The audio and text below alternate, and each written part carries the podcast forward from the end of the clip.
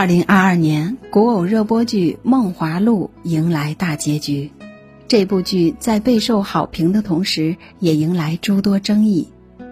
我深知人世间诸事很难圆满，所以看书也好，追剧也罢，更愿意去享受其中一我的一面，而不愿意苛责不好的一点。那今天我很想从这部剧出发。和大家聊聊男欢女爱的八个误区，关于人性褶皱处的幽冥，关于两性关系里的真相，关于情职成长中的退守。《梦华录》中的女主们，从刘亦菲扮演的赵盼儿、柳岩扮演的孙三娘、林允扮演的宋引章，个个都是惊为天人的貌美女子，就连配角张好好。招娣和高慧也有着让人过目不忘的美貌。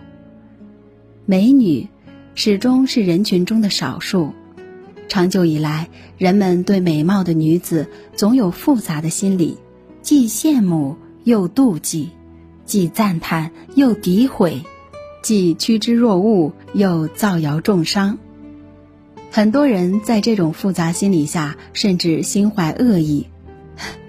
还不是以色示人，靠身体上位。客观来说，长得好看和身怀绝技一样，是一种天赋资本。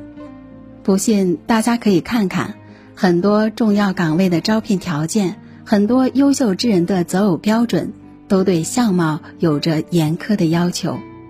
爱美之心，人皆有之。承认美貌的重要性，是尊重人性和现实。但空有皮囊还不够，还要有智慧。有着盛世容颜的赵盼儿、宋引章和孙三娘，都因识人不够而遭遇情伤，被生活甩来一个又一个的耳光。后来呢，他们从故乡钱塘到梦华东京，在搞事业和阅人世中破了情执，获得了成长。于美貌之外，拥有智慧和倾城，才得到圆满和善终。《梦华录》播出后，最备受争议的一点是，女权主义者认为这部剧打的大女主的人设，最终还是脱离不了靠男人的宿命。赵盼儿每次遭遇危险时，都需要顾千帆出手相救，才能化险为夷。不是宣扬独立女性吗？最终不还是靠男人？有人这样骂道：“这就搞笑了，独立女性都要远离男人，活成灭绝师太吗？如果所谓的独立女性是建立在辱骂男人、打倒男人、远离男人的基础上，那这不是独立女性，而是在毒害女性。女人也好，男人也好，自我的强大和独立都不是靠诋毁另一个性别而建立的。”而是靠我们自己的柔韧、智慧、坚强和慈悲的内在，靠我们见自我、见他人、见天地、见众生的辽阔。真正成熟的男女都是雌雄同体，恰恰雌雄同体，不管是面对同性还是异性，能坚守底线，也能相互协作；能坚持自我，也能宽容以待。东京城内不断搞事业的赵盼儿三姐妹是依靠了男人的庇护，但她们更靠的是自强和自立，自爱和自尊。就像现实中那些厉害的女子和男人协同合作，也和男人并肩作战，她们经由男人，最终靠的还是自己。人世间诸多人事，都是帮助我们经由他人找到自我的阶梯。好男人是女人的学校和路径，好女人也是男人的港湾和大海。真正的独立不必打倒，而是变得更好。《梦华录》最让女同胞感到治愈的一点是 “Girls help girls”。从平民商妇赵盼儿、关机歌女张好好，到官宦之女高慧，再到贵为皇后的刘婉，哪怕我恋爱的人恰好是你的男朋友，我的前未婚夫恰是你的现未婚夫，我们同台演出竞技，争个谁是第一这样的关系。女人们也没有相互拆台和重伤，彼此踩踏和诋毁。她们没有因为男人陷入雌竞的恶性竞争和彼此谋杀里，恶化女性的生存环境。他们对同性的遭遇给予同情，也对同性的苦难秉持悲悯。但这种 girls help girls 的互助依然是有底线和边界的。剧中一个细节是。宋引章因为妒忌赵盼儿暗恋顾千帆，一怒之下搬到迁客沈如琢家里去住。赵盼儿和孙三娘都生怕被渣男伤害过的宋引章再次遇人不淑，但他们见宋引章不撞南墙不回头，也没有多说什么，还是由了他。最后，宋引章被沈如琢当作玩物献给京城有名望的老男人。幸亏尹章机智，自己脱了身。历经此劫后，原本是渣男收割机的宋引章，在痛定思痛后，迎来开挂的人生，头脑和智慧在线，茶醒和情商提高。她不再动不动就情绪化，也不再把希望寄托在男人那里。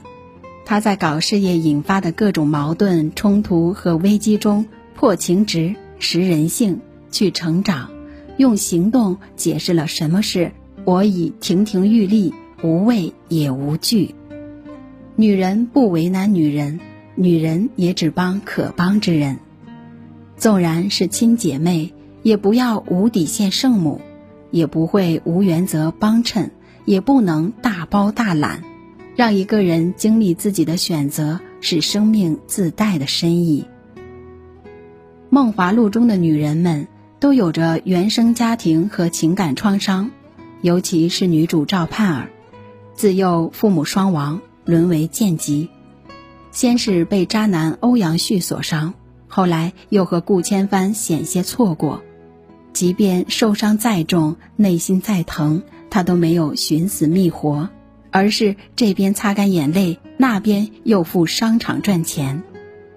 我从来不是为了爱情而放弃生意的人。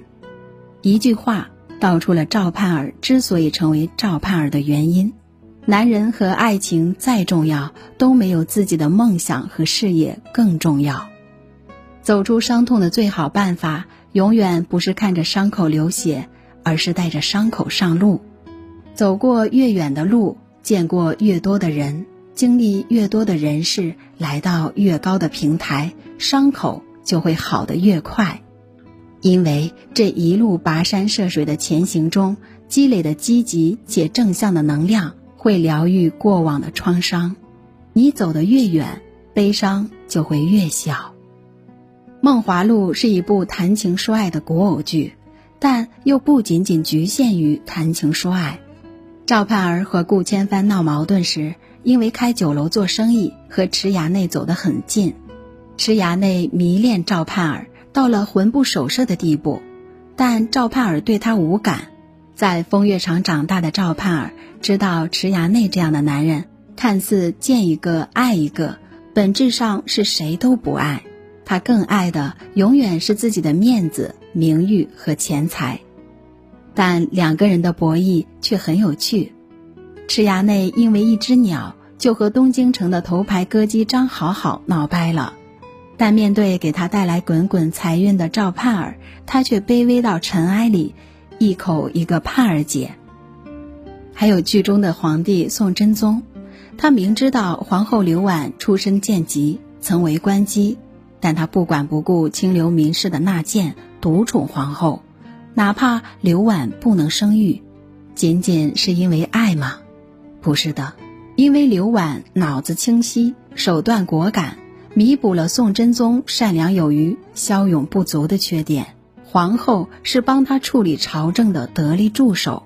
用宋真宗自己的话说：“我爱你，我娶你，是因为你身上的特质有我不具备的那部分。”现实中啊，女人听话会得到男人的宠爱，只是宠爱无法长久，因为人是善变的。但能荣耀男人。给男人名利和光环的女人，却能把男人拿捏得死死的。作为理性且现实的动物，人们永远都是爱美人，更爱江山。《梦华录》中的三位女主，在故乡钱塘时都曾遭遇渣男，被抛弃的被抛弃，被离婚的被离婚，被家暴的被家暴。后来，三个女人阴差阳错来到东京，不断搞事业中也遇到了新感情。虽然这新感情并不是都指向善终。但京城所遇之人的段位和圈层，比老家那些男人不止高出一星半点，宁肯和高段位男人过招，也不和低段位男人纠缠，因为前者会让你长出牙齿，而后者只会让你跌落泥潭。人往高处走，不仅适用于事业，也适用于情感。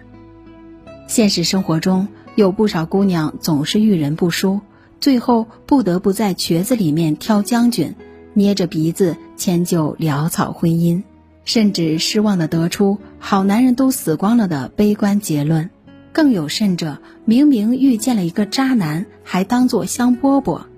这种情况往往不是天底下没有好男人，而是你自己是活在井底的青蛙，把井口当做了天下，总是遇人不淑。除了运气和识人。更大程度上是圈子不行，与其在渣男堆里转悠，不如提升自己的段位和圈层。当赵盼儿得知顾千帆的亲爹就是害自己家破人亡的元凶后，不知道自己和顾千帆的这段情感是良缘还是孽缘，于是他去寺庙寻求大和尚。大和尚对他说：“是良缘还是孽缘，不在于缘分本身。”而在于你怎么想，这句充满禅意的话，可解释世间诸多情。经历有好有坏，有对有错，有喜悦有懊悔，有终身难忘，有不堪回首。经历本身不是最重要的，最重要的是你从这些经历中打捞出怎样的自己，得出怎样的认知，习得怎样的改变，获得怎样的知识。踏上自己的修行。从辩证法的角度说，一切经历都是你修行的手段。你是修成恶魔还是修成菩萨，不在于你经历了什么，而在于你如何看待你的经历。你对往事的理解比往事本身更重要。你的理解和注视让往事有了不一样的意义。你怎样看待往事，你就怎样看待自己的历史。而你看待自己历史的态度，又藏着你当下的状态和未来的运气。纵然父辈有血海深仇，赵盼儿和顾千帆在经历种种误解和磨难后，还是走到了一起。准确的说，是赵盼儿放下所有的骄傲和自尊，以勇敢和追问倒逼着顾千帆放下了懦弱和退缩。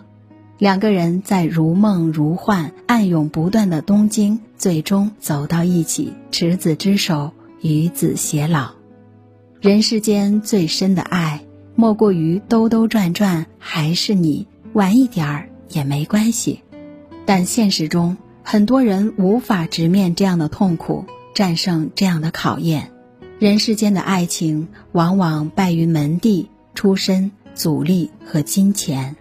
准确的说，在被这些有形的束缚打败之前，我们率先败给了自己的心魔、懦弱、胆小、自卑和羞耻。情爱的世界里，之所以有那么多的遗憾，是每每回忆起往事，都恨自己当年没有勇敢一点。更难过的是，即便今天习得了勇敢，而那个人和那段情已经改变。念念不忘，必有回响，并非深情不被遗忘，而是两个人都念着对方，都看着同一个地方，最终在双向奔赴中重新遇见，欢爱一场。所谓梦华录，就是先有我，后有梦，再有爱，最后遇见繁华般的你。